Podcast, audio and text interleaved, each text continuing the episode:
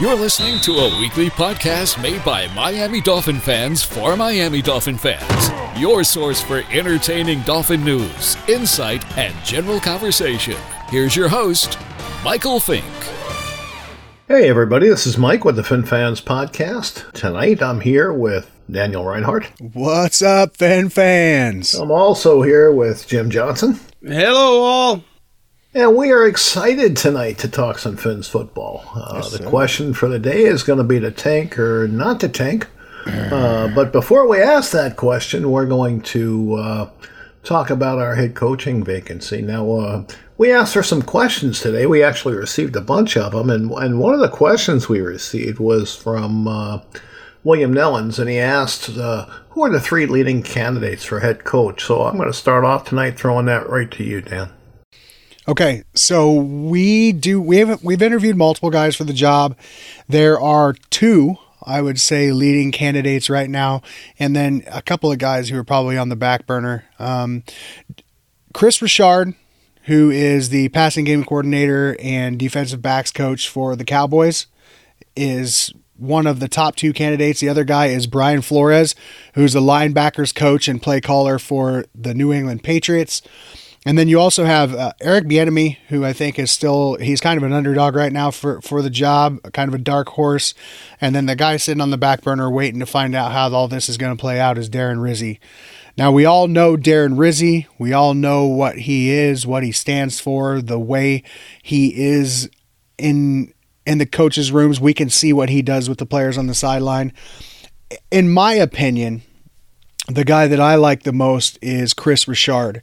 And and I took a few notes on Richard and and Brian Flores, who I'll get to in just a second. I'll let Jimmy take over on Flores and then we'll talk about, you know, we'll talk about all this, but Chris Richard is a guy who took over play calling for the Dallas Cowboys this year and he is the defensive backs coach and the passing game coordinator. So what that means is that he coordinates the defensive backs, he gets the the passing, the defensive passing scheme set up and coordinates all of that. So this year the Dallas Cowboys were sixth in points per game, seventh in yards per game, and they'd only given up 35 touchdowns. The reason that I bring that up is because Miami was uh, 27th in points per game, 29th in yards per game, and gave up 52 touchdowns. Now, just on the surface, that looks like you know Chris Richard and that Dallas defense is is way better than Miami, and that's absolute truth. But that's not even the big thing I wanted to touch on with Richard.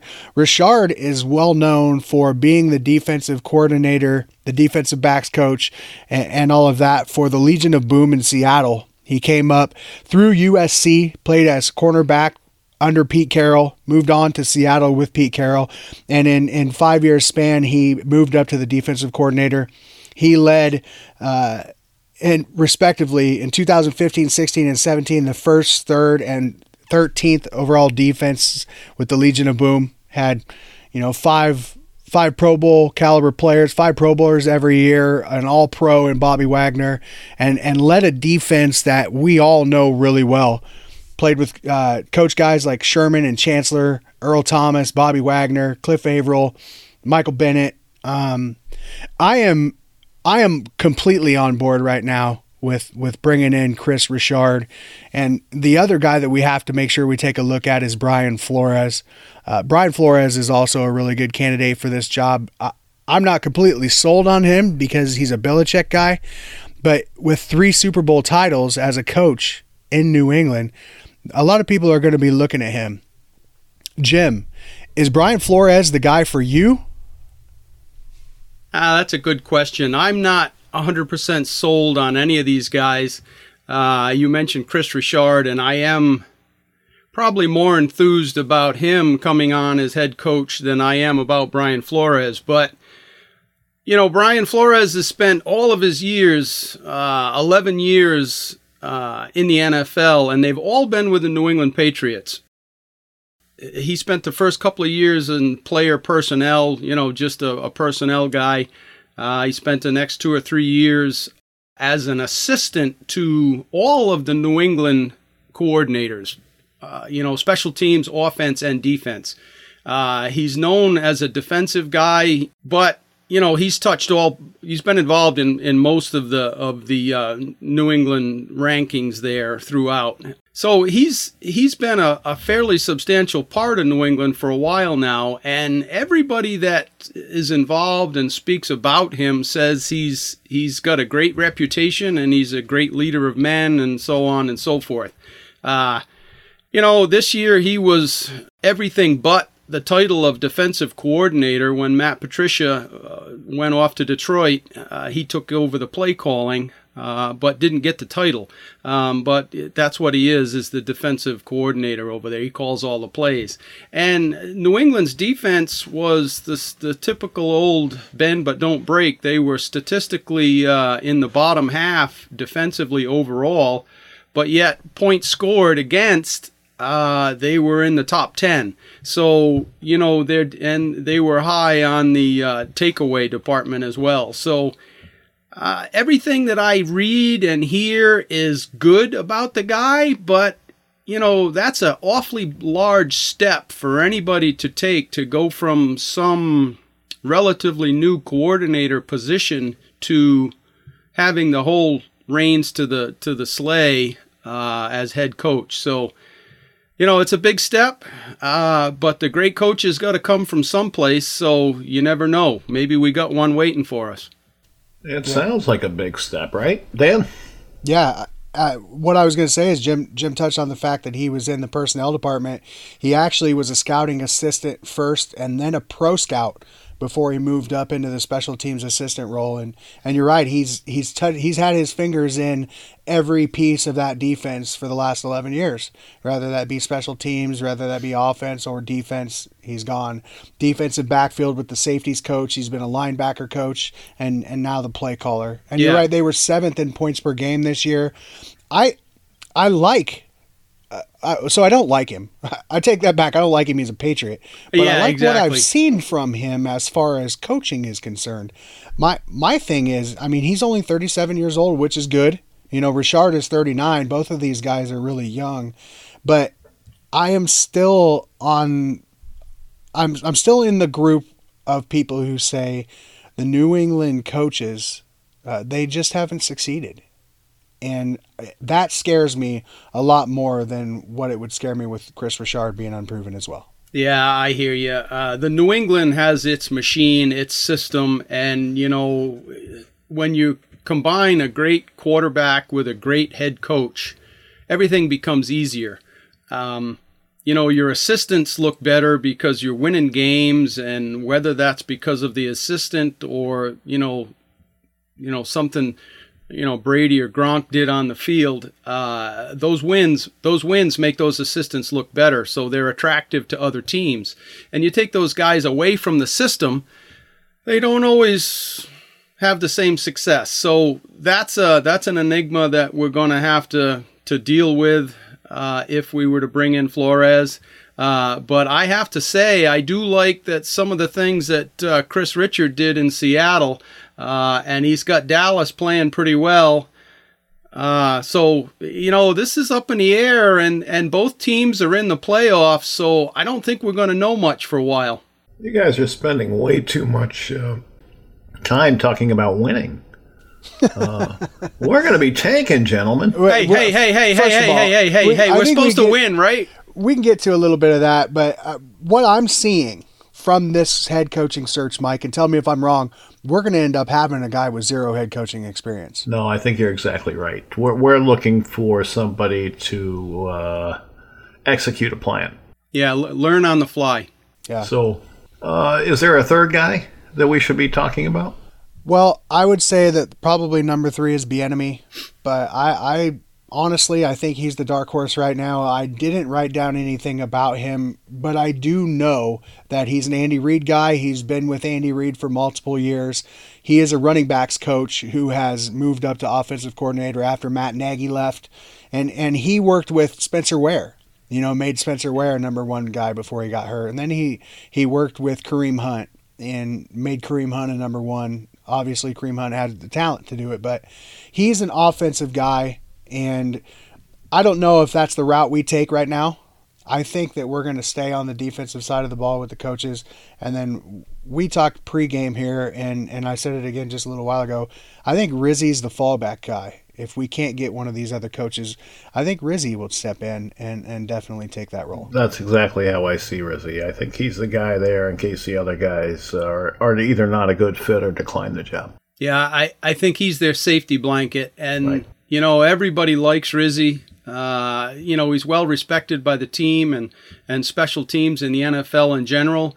But And the former players. yeah, and and you know, Jason Taylor said, yeah, he should be your next head coach. He's already there. Make it happen. But So did Brian Hartline. yeah, Brian Hartline. Yep, sever- a few have stepped up, but Yeah. yeah, he's definitely got a fan club. yeah, Yes, he no, does. no doubt, no doubt. But yeah, you mentioned Bieniemy over there in Kansas City, and and the only thing that I do like is the fact that he's, you know, an Andy Reid uh, student. Yeah, I do like that. sure. Uh, but you know, if you take Patrick Mahomes off of that team, I'm not sure he looks so good as an offensive coordinator. So Well, if you would have left Alex Smith there, they would have had a good year. You know, they'd been making the playoffs. Alex Reed wouldn't have got hurt, or Alex Smith wouldn't have got hurt. Did I say Alex Reed? you did, Who's you did, guy? yeah. I don't even all know who that is. Actually, I don't think he plays in the league. It's Alex Smith and Andy Reid's Andy love Reid. child or something. That's There you go. Andy Smith, bud. Andy Smith, the next great thing. Um, I I think it's important to note too. I said that Flores is a three-time Super Bowl champ. Richard is a Super Bowl champ too as Yes, a coach. yes. and right. and he made another Super Bowl with Seattle, and and after that loss, Dan Quinn left, and he got promoted to defensive coordinator. And and if I'm looking at this, man, I love what he did with the Legion of Boom. He was a defense coordinator there for three years. I just, I absolutely love it. I already named a bunch of the players that he played with, so he he knows what it takes to be great on the defensive side of the ball. And while Flores has been in a really good system, I don't know that he's coached guys the way that Richard has. Yeah. And so, in the last week since we talked last time, and you know, and I said, you know, uh, Lafleur was one of my top guys. He's gone on to Green Bay. Uh, it looks like Cliff Kingsbury, a dark horse, is being hired by the Cardinals. And from what I'm hearing, the Buccaneers are Jets are looking Bruce at him Arians. too. Is that a done deal? So I, I, believe it is a done deal. I've seen it come across the bottom of the screen on ESPN a little while ago that they've agreed to a four year deal in Arizona. Okay. So the other thing I wanted to mention is Flores has been hi- by, been interviewed by the Dolphins, the Broncos, and the Browns. Okay, the Broncos sounds like the leading candidate is Munchak, and the Browns we don't have any idea. And Richard has been interviewed by the Bucks, who I just talked about, Arians, the Jets, and the Dolphins. So if we're wanting Richard, it looks like it might come down to the Jets or the Dolphins for him. And I do need to mention uh, one thing Well, I about hope he freezes his ass off in New York. the yeah, yeah, I really. hope he comes to us and stays warm. There's one little detail uh, talking about Brian Flores and and Daniel. You mentioned of what Richard did with the Legion of Boom there. Uh, Brian Flores was the one that sent Malcolm Butler in at the end of the Super Bowl on that uh, goal line play where he made that interception. So you know that's his uh, biggest claim to fame probably right now was was sending Butler in on that play. Yeah, I suppose if, if Flores was the guy there, uh, that makes him uh, a hell of a coach. I, I don't really know what to say to Uh, that. yeah, I know. It's That's it's, a nice little tidbit Yeah, there, Jim. it's, I- it's just a little detail. I thought you guys off would guard. get a little kick out of that. Well, William, I hope that answered your question. yeah, yeah, I hope it did. Richard. All right, so we'll get to some more questions in a little bit. Um, so, Jim, what did you think of Armando's article? Uh, yeah, I spoke to you briefly about this before. But nobody knows that. I know, and that's why I'm just mentioning it. I was just talking to you earlier, and, and it was as if he was reading my mind as he was writing that article because just about everything he wrote in that article was, was what was going on in the back of my mind. And he, and I've got a bone to pick with Armando though, and we'll get with that here in a bit. So Yeah, well, you know, uh, you know the pes- the pessimism is coming out a little bit. I I think. framed the article a little bit because everybody's probably not read it. Well, a while back, the uh, Mr. Ross had made a statement in that interview that you know Gase was wanting to win now, maybe, and it came, came off the wrong way. And uh, you know, Ross said it. You know, we we need to take a step back before we can take a step forward. And you know, Armando talked about some of the reasoning behind that, where let's make a decision to maybe not try quite as hard to win. Don't make so many decisions to do something in 2019, but let's look at 2020 or 21 down the road. So, you know, don't don't sign as many free agents. Don't do this. Don't do that. Uh, and let's look to 2020 and beyond. Um, yeah, I think what he was saying was there were some people in the organization that approached him about this, and, and they felt like it was a better direction to go. And when they approached him about it, they assumed that Gase was going to be there and uh, uh, that that's the way it was going to work. But then Ross evidently had other ideas with the way that the season finished. And you can take it from there. Yeah, and you know there was some talk about uh, Ross and Gase having arguments towards the end of the season, and you know we really couldn't understand what those arguments might be about. And if you can visualize Ross telling Gase, you know, to back off a bit and let's look at 2020 or something, and and Gase probably didn't want to hear any of that and got upset, and you know they had words. So that's what Armando was trying to explain some of the reasons that might have made that transpire. And when Ross made this decision, like you mentioned, Michael, he probably didn't think that Gase was gonna gonna blow up and not be with the team. He probably figured that he'd he'd agree with what he wanted to do and and make adjustments. Well, that didn't happen, and things got ugly quick at the end of the year. But Armando pointed out several things, and you know, when you make these decisions, there's there's other things that may happen, you know, as as collateral damage to those decisions the uh, quote unquote unintended consequences. Yes, unintended consequences. Yeah, that's that's a tongue twister a bit there. But you know, when you make these decisions, um, you know, you you run a you, if you're not winning, you know, people are going to throw more stones. Uh, and then whoever you bring in as a coach, if he's wanting to win and not damage his his reputation coming in, uh, knowing that the plan isn't to you know go to the playoffs in 2019 you know that's not always that appetizing to a new guy coming in. So you know when you're a young coach trying to make a name for yourself the last thing you want to be associated with is losing. Yeah you don't want to be that guy right. Right so yeah, yeah. And, and, what Armando was saying is that the guy who's coming in is going to be a surefire, lo- surefire loser, right, Jim? Isn't that what he said? Well, that's a great possibility. Yeah, I mean, they're not. You know, the plan isn't to set the world on fire in 2019. So, you know that that has some some consequences moving forward. You know, if you got a team that isn't expected to do much, and you know you get a new coach that's not experienced, well, maybe he can't get top flight coordinators. Uh, now you start looking at the trickle down. Well, you know, maybe maybe the, you know the number one draft picks don't want to play for you, and maybe the, the free agents don't want to sign with you, and and it's it there's a lot of collateral things out there in the NFL. It's a win now and pay me later type of thing. And when your veterans' contracts expire, they look for greener pastures. Yeah, exactly. And when you're losing, your fans don't want to come to the games, and they, you know, get rid of all their merchandise and all their memorabilia and, and they don't want to follow the team anymore. Uh, I completely understand a lot of the stuff that Armando is saying on, on a surface level because nobody wants to stick behind and follow a loser. You know, like it's really hard to stay with and root for a losing team. It's just really hard to do. And and you can look at the Cleveland Browns for example. Like I don't think I've seen a Browns fan in seven years you know and then and then this year you see people wearing cleveland browns hats and you and you see some brown shirts again and it's it's something that i can understand armando saying but i don't feel the same way not a hundred percent now he talked about in the article he talked about uh, the coach being a surefire loser. And he said he spoke with some of the coach's people and if you see the expectations here for this team coming into 2019 and possibly 2020 because what did Ross say? That 3 and 13 wouldn't be so bad for a couple of years if it if it gave us uh, an opportunity to win in the future? He so, said he hopes it doesn't come to that but if it did it did. Okay. So so he's saying he spoke with some of these coaches people and why even interview for the job? And and the two answers were it's hard for a minority coach to get a gig and every gig in the NFL is a good job you know? So here's here's what I see about that. If you're a new coach you're you're a coordinator you're becoming a head coach for the first time and you have no expectations that's a good thing.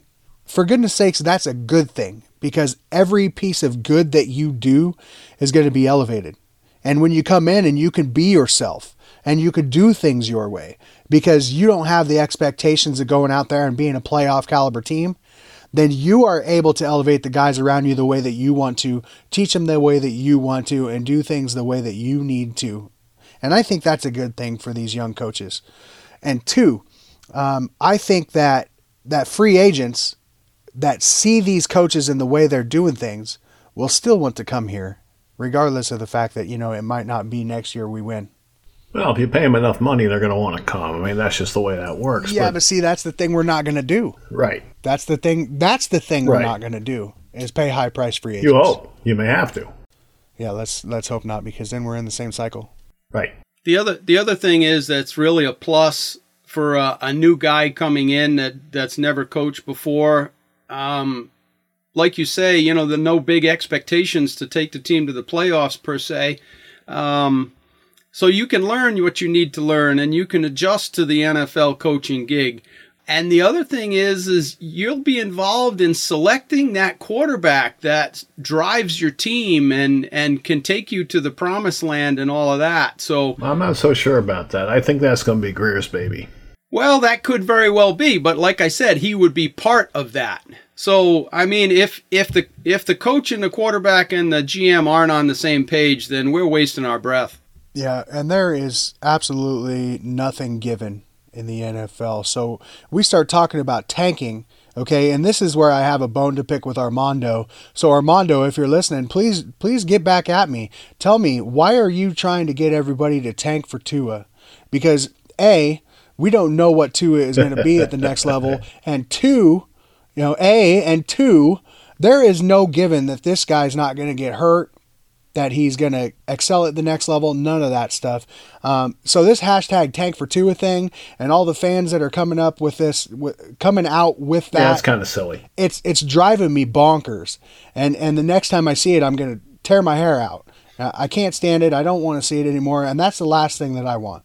Yeah, it's way too early for that kind of nonsense to me. I mean, it could be from, it could be any one of them, but uh, that'll all play itself out. The the, the key is uh, if they do what they plan on doing, they're going to be in position to get one of those guys, and maybe they're picking the litter. Yeah, and you don't have to tank. There's always a possibility of trading up in a draft.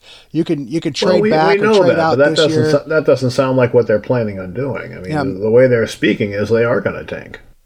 Uh, I don't like the tank. Well, nobody does. I'm not crazy about it either. Um, you guys know, I mean, we've talked about this before. I think you go out to win every game you play. I think that should be your intention and your goal. I'm going to tell you right now, those players in that locker room and whatever coach we hire, at tanking is not going to be on their mind. Now, are they going to? I think the key is not going out and spending a bunch of money in free agency, right. not signing these high contracts. Right. That's what the whole conversation, I think that's what the whole conversation is about. It's not about going out and losing for our higher draft pick. It's not spending all this stupid money and not and not trying to elevate your play with free agents. Like I just I can't stand the, the thought process behind everybody saying that this is a tank job. You tell that to X or to Raekwon, you know, they're not going to go out there and tank. It's not going to happen. Well, no, if the ball's in the air, they're going to pick it off for sure. But let's be honest, okay? The way the game is coached, uh, uh, the way the offseason moves are, are constructed does influence winning. Yeah, you follow me? I, I do follow you, Mike, and yeah. that's I think that's what the deal with Ross and Gase was at the end, and and why they were probably having arguments per, for whatever. But there's a difference between tanking you know, like intentionally like not trying to win and trying to assemble parts and play the best that you can play. If you win, fantastic. If you lose, ah, well, we'll see what we Like- can do like, next week. Let me, let me just give you an example. Instead of going out and signing a uh, mid-tier free agent quarterback for next season, and instead of keeping Tannehill on the roster, you start Luke Falk, knowing Yep.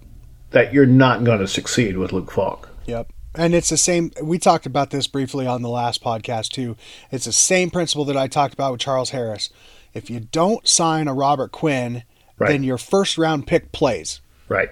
You Yep. know, and, Same. and Gase, and Gase was bringing in these guys to, To get them on the field to try to win. Of course. But if you don't have a high priced Robert Quinn, then your other guys get more reps. And at the expense of an extra two sacks, you know, every half a year.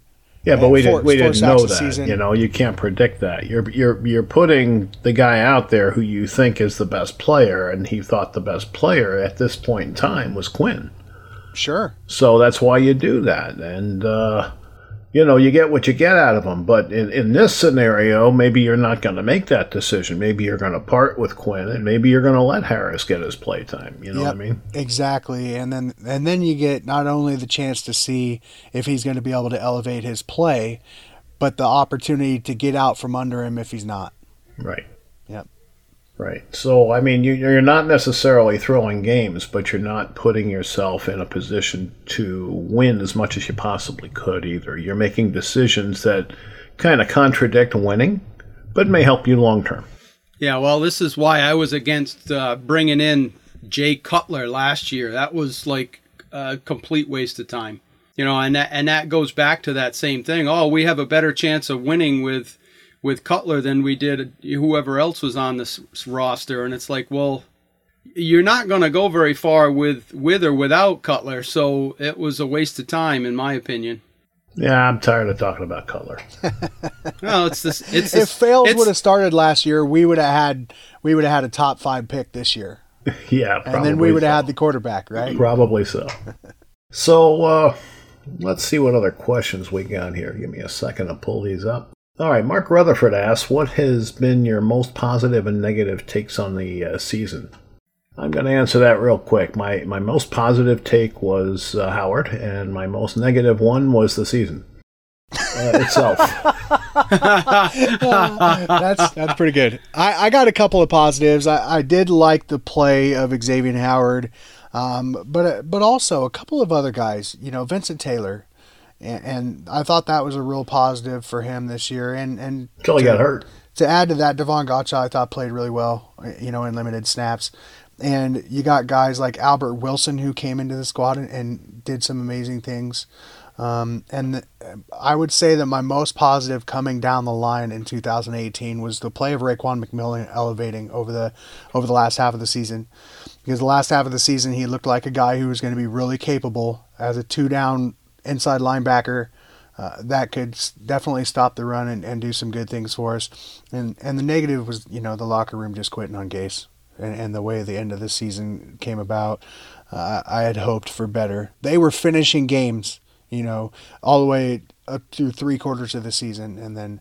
Uh, after that Miami miracle happened, they just they stopped finishing games. They lost their mojo. Yeah, it was a letdown for me. Yeah, you, you hit on all the positives I would have mentioned, Daniel. And uh, I got to say, the biggest negative was uh, just the lack of consistent football throughout the year. Yeah, and Ryan Tannehill. Well, that's. I don't see. I didn't even want to go there. I, I, mean, just- it's the truth, though. I was hoping his play would elevate after 2016, and him being out 17. I was hoping his play would elevate, and it, and it just didn't. And, and Now, the only thing that elevated was my blood pressure watching Tannehill. time and time Yeah. again, right? Time and time again. Uh, A couple of things, real quick. It looks like the Cardinals did sign Cliff Kingsbury, and Bruce Arians has just been hired as the coach for the Tampa Bay Bucks. uh huh. well, that, So scratch, scratch a couple of names off the list that weren't on the list anyway. So That the oughta- Bucks are no longer in the the Chris Richard chase. yeah, that immediately makes the Bucks better too. What should the team do about its quarterback situation? Cut his ass. cut his ass. Yeah. And and do what Mike just said. Start Falk or draft a young guy and, and let him roll. I I feel we need to move on from Tannehill. I'm fairly certain that every uh, well, 80% of the people out there are tired of the end result and watching the same plays over and over and over again. So uh, Yep. he's he's going to cost us money to get rid of, but I'd rather throw that money away than and and Burn it, than burn it. than and then endure another season of that because We- it's it's just not worth watching. Well, Um, it's like Ross said, you know, doing the same thing over and over again and expecting a different result is the definition of insanity. Yeah, it's it's just not it's not good for the team. It's not good for the you know any of the above. It's we need to move on. We talked a lot in the I don't know if it was inside the last month, but we talked a lot on the podcast about thinking Ryan Tannehill was going to be here in 2019. You know, because of his contract, because of the dead money, because what else were we going to do? Well, I th- that time has come and it, that time has gone, and it is time to cut his ass or trade him for whatever you can get for him. Yeah, they All right. The, the next question is Is Luke Falk the answer or possible challenger for next uh, season? I think we kind of already addressed Yeah, that. I don't think he's the answer, but No, no, but he may be- play. He could be short term. Um, here's a question that I find interesting. Mark uh, Rutherford asked it. It says, given that Ajayi had a couple of good seasons before being traded, and uh, Drake didn't build on the good end to the previous season, do you think the problem lies with the players, attitude, play calling, offensive line, or something else? Uh, you know what? The short answer is Gase. Because you've heard the players that leave talk shit on Gase, talk bad about Gase.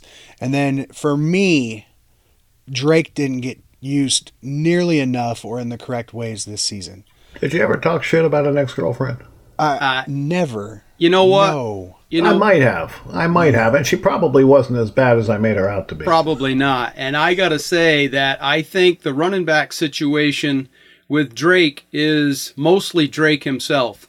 I think he got into his own mind and he was try he was overthinking everything because you had Frank Gore who obviously is a Hall of Famer but he was having success on the ground with the same damn offensive line that Drake was running behind. So you can't blame the O line. You really can't blame the play calling or the coach. Uh, Frank Gore made the best of his chances, and Kenyon Drake did not. Yeah, I kind of lean that way as well. Um, and I'm not knocking Drake. I happen to like Drake and I like his talent. I just think he's got to be just a little bit more disciplined and he'll be okay. And, and in that regard, to add to the answer for Mark, Uh-huh. I think that that Kalen Ballage has an opportunity to be a Gore type where he can hit the hole hard. And I think if we use Drake in a different way next year, more more of the same of what we've seen in in a in a getting him out of the backfield and making I think Drake can step up and have a good season next year as well with a new coach. Yeah, I think if his plays were more successful, it'd be better. But, you know, Drake was never the feature back in college either, so you got to keep that in mind moving forward. I- I've said the same thing. I mean, he's never been a full time heavy duty back, so to expect him to be that is probably expecting something he's not capable of. Because if he was, Saban would have used him that way. Here's one. Do you guys think we bring uh, Gore back next year? Real short answer. I don't know. I think they could. I think they do. Mm-hmm. I think if Gore wants to, it'll be good for publicity and good for the team and selling tickets and all that jazz. So if he wants to finish his career in South Florida, where he's from, and all that, I think that'll happen.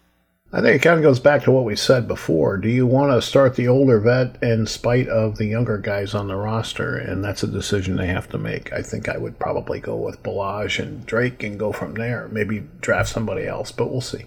Uh, and that brings us to this question. What uh, should be the, the draft approach? BPA, best player available, need, hybrid, or both?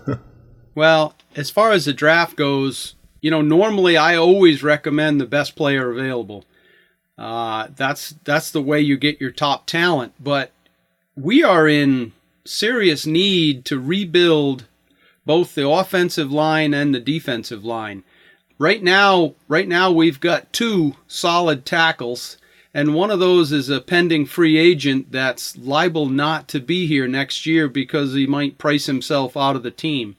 Uh, so that leaves you with Laremy Tunsil and then you know Josh Sitton and and uh, Kilgore if they come back to the team.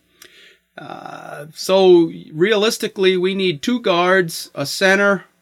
You know, A swing a, tackle. a swing tackle would be great. Somebody that has the ability to pay, play both left and right tackles. Uh, but you, you you need tackle depth. You need guard starters. Uh, you need guard and center depth. And then on the defensive side of the ball, you know, you need another defensive end. Uh, You're answering a whole different question. You need a defensive tackle. yeah, you need, a- you but need what, second but what I'm quarterback. but what I'm saying is I, I did digress. You need too many players to pick the best player available. I would I would be trading back and be getting more picks and be using them on the uh, interior defense and offensive lines. So I think here, I, I I tend to agree with you, Jim. I think that the probably the smartest thing is to trade back. In the event that there are a couple of players that I've got my eye on that aren't there at 13, and I'm sure we'll get into into a draft episode in depth about who we think may be available and what we should do. But I think the smart money is on moving back and adding a bunch of picks. Yeah, but are those picks going to be best player available or position in need? Absolutely, best player of a na- best player available. Okay. Yeah. All right. Now, I, I would say the same thing with a slight caveat. I think you go best player available in a position of need. I knew you was going to do that. Yeah, like Okay. that's what I, I mean, it only makes sense. But that's how that's how I would draft if I was drafting for this team. I would, you know, line up my ten needs, and the best guy there that fills one of those ten needs is the guy that I'm drafting. Yeah, I suppose because I if the best player available was a wide receiver, I probably wouldn't take him. yeah that I mean So I suppose that. I, I might, depending on how much better he was than everybody else. You know what I mean? You go by grades and stuff, so it would just depend. We certainly could use a wide receiver. Well, I mean, what couldn't we use besides running back? And even you can even make a case for drafting a running back. I don't know a position we can't use, so it's it's kind of a moot point. Yeah I, That's why I went BPA. Yeah, I, I would always always do the ble- best player available, but like you say, I mean, you, you don't. You're going to wait them. You're going to wait You them. gotta- I mean, a yeah. running back is not as much of a priority Right. as maybe a uh, quarterback chasing defensive end. Yeah, and the other thing you got to not do under any circumstances is reach for a player. Um, Bingo. that's that. or trade up. that's a that. Well, no, I mean, i- i- if you're if you're after your franchise quarterback or that killer defensive end, and you you know you're already on the cusp of doing some winning, then that's fine. Go reach for that piece you want. But in the circumstances that we're in, we need more picks. So you trade down. If it was me, you get a couple extra picks. And you use you use them where you need them, uh, and like I say, don't don't reach for a square peg when you got a round hole to fill. Yeah, I think we absolutely have to be trading down. That should be a priority. It shouldn't even be a, a conversation. It should be done, assuming we have a trade partner. Ryan Norwood asked, do we trade vets over age 27 for draft picks, or is it a better idea to keep them around to help the young guys? Pros and cons for both sides. So for me, it depends on their their contract. You know, if we can trade a Robert Quinn for some draft capital, do it. Yeah. If we can, uh, I would Is almost. that your son complaining? It, it very well may be. Yeah. Um, I I don't know. I can't hear him too well. No, I, I was kind of crying a little bit there. So Oh, okay. Talking about all this losing makes you cry, Jimmy. yeah, I understand, and and I would almost go as far as saying a Reshad Jones for the right price, but it depends on the contract. If we have some 27 or olders that are on cheap contracts and that are going to be key pieces in our depth, you know, I think we should hold on to him. The thing about trading somebody over 27 is it's harder to get value back for them uh, than you would somebody under the age of 27. So, you know, that's the pros and cons to it, really. You're, you may not get the value that that player is worth. If you trade a Reshad Jones right now, you're probably not going to get the value he's worth to our team. Yeah. I think each I agree. I think each one is an individual case. Really, I mean, you've you've got some 27 year olds that that might be up for a huge contract, and hey, you got to move him on most likely, but. Uh, you might have some fringe players that aren't that are cost effective to hang on to. They could be good locker room guys. I think each each one is a case by case scenario. But with that said, I think you know Grier has to be open minded, and if and if somebody makes him an offer on a player that's like you mentioned, Mike, you know, of good value, then you can't just ignore it. All right, now Rod Rousey asked about 10 questions. I'm going to rattle off some answers here really quick. Uh, should we make a push for Arians? No, that ship sailed. Uh, what is Tannehill's trade value? Uh, my answer would be how much time do you have? Uh, it's not much. I, maybe a fifth round pick. Uh, it's not much.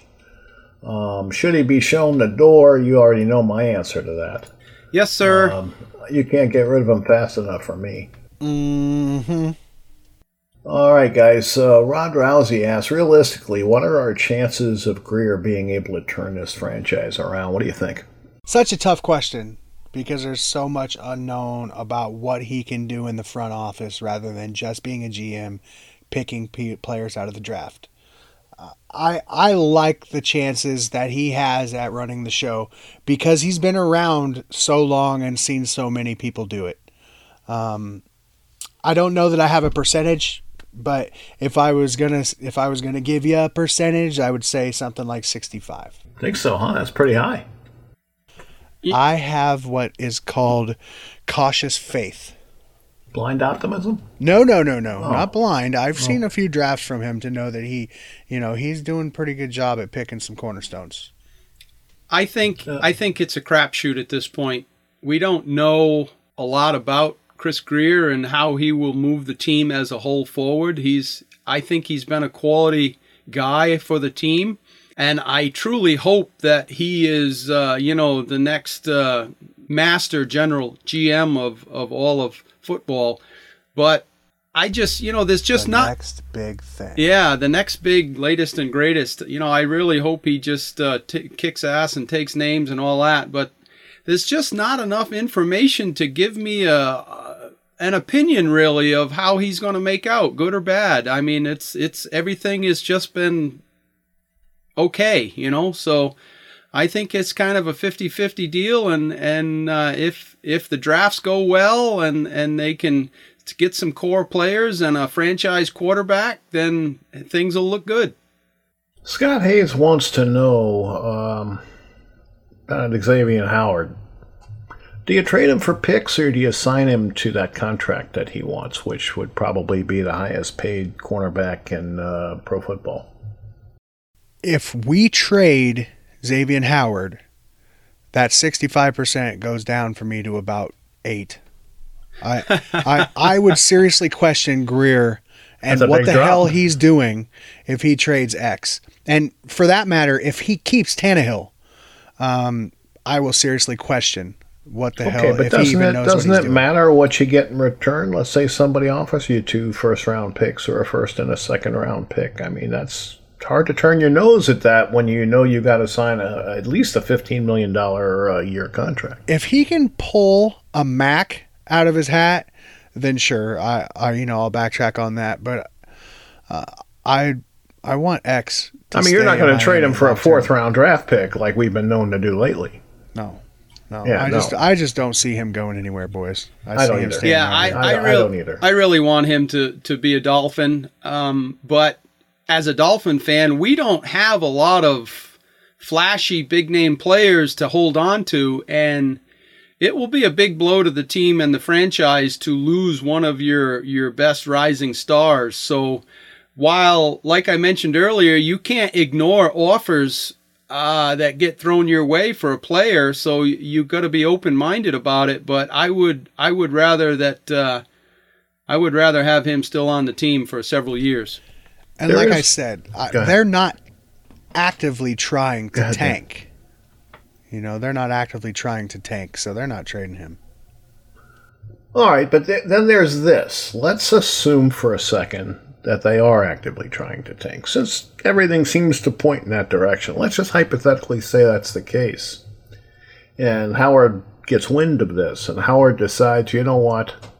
I ain't sticking in this nonsense. I want out. Then what happens? Well, you know, you get into the whole Antonio Brown, you know, Bell for the Steelers, you know, them these guys held out because they wanted more money and they didn't get it. And if a player is not happy, you know, he's either going to hold out for money or hold out for whatever reason. So, you know, if he's unhappy, y- your options get very limited, and then That's right. You lose all your leverage. yeah, you don't have any leverage. You got no no really ground to stand on. You basically have to accept whatever trade you can get. You know, try to get as much value as you can from a player that wants to leave anyway. So, uh, well, let's hope that doesn't happen, Mike.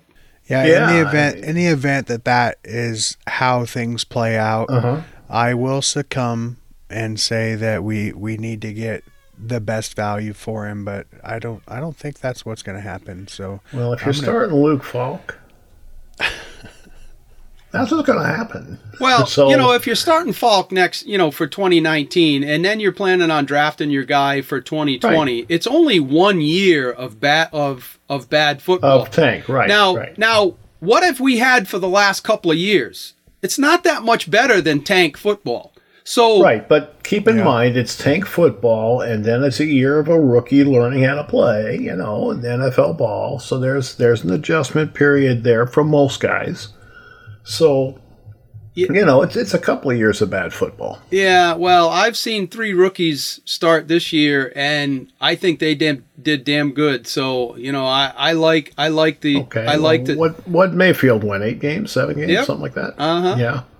All right, so that's that's pretty much par for the course, right? Well, yeah, but it's not tanking. That's what I'm. That's what I'm getting at. Well, no, it's no, only. no, no, it's no. only I- a year. So We're you know, saying tanking for a year and then playing with a rookie. Yep. So what can you expect out of a rookie? At best, 9, 10 wins. At best, you know, in most cases. Yeah. A, I don't and- know. uh, Roethlisberger went what thirteen and one. yeah. A, Yeah, a but we rookie. don't, we don't have like the that. We don't have the Steelers GM. yeah, a, a rookie that, and then you'll also that. Have on now. enthusiasm and hope and all of the above. You know, the last few years have been been none of that. right.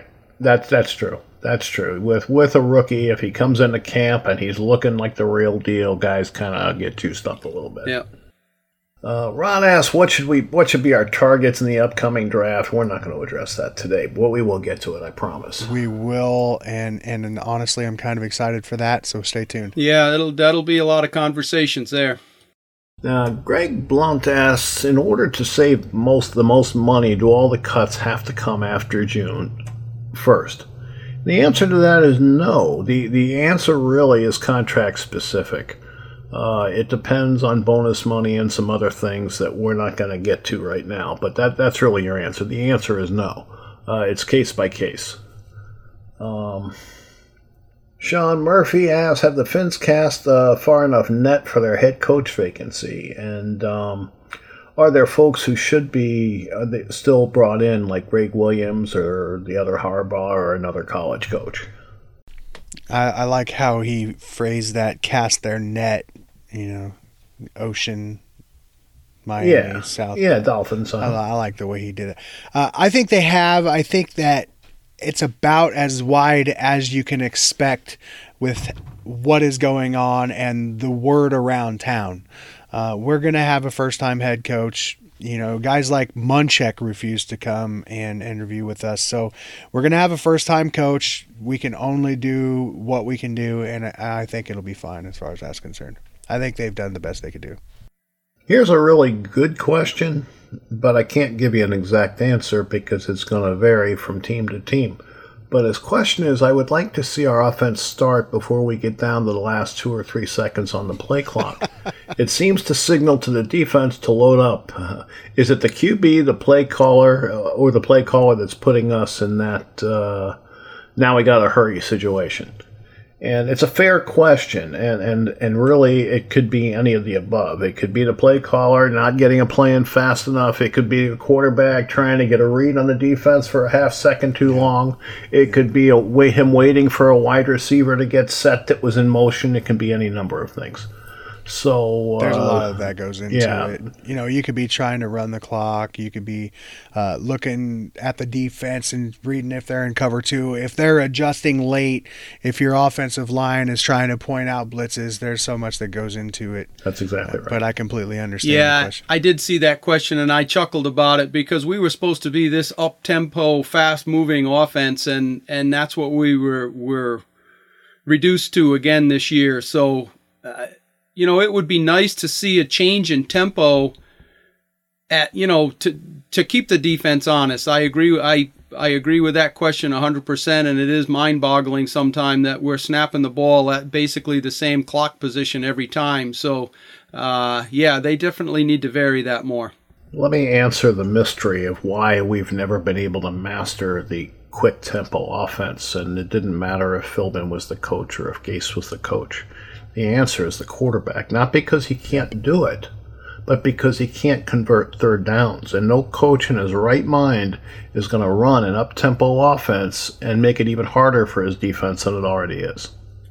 Yeah. Come on. And then- That's your answer. And it all comes down to execution, whether it's the quarterback, the receivers running the right route, the offensive line blocking Right, the right guys, right, right, right. pointing out But- the blitzes, knowing the coverages. so I don't much. care what the line does. I don't care what the receivers do. I don't care what the quarterback does or the running backs do. It's the quarterback's responsibility to move the chains. You mean you mean three Yep. three plays and out in 37 seconds isn't good? No. No? Oh, da- No, that happens far too often. damn. If it- if that was good, would- we'd be I was going to say we'd, we'd be at the top of the league. You know, I don't mean to shit on Tannehill. That that's not my purpose in life, okay? Understood. But the Understood. quarterback is responsible to move the offense, and people make all kinds of excuses in the world. And I never said it was easy. Quarterback is the hardest position in sports. Period. Yeah, But it is what it's- it is. You know, in all reality, it's not us shitting on Tannehill. It's Tannehill shitting on Tannehill. Yeah, it's So- it's the facts of life, man. I mean that it is what it is. So you, you- Anyway, there you go. get me fired up. Moving on. Next question. All right, how do we approach free agency going forward? This guy is personally a fan of the Packers and Steelers' approach to it. And I assume by that he means shopping smartly. Not, not signing many people at all. Right. And that works fine when you draft well and you keep your homegrown talent. you have a solid nucleus, it's a lot easier to do that. Yeah. I think free agencies is, is fine, but you you can't throw huge contracts at guys. That's a stopgap. You know, I mean the the Danny Amendolas are are great to have on a team, but you can't throw money at that when you know you got a draft pick you need to work in or what have you. You need to save that money and put it in a different direction. Here's how I look at free agency it's like a convenience store. Okay? I really don't want to shop there. But if I just got to have a loaf of bread real quick, okay, maybe I'll run in and get one.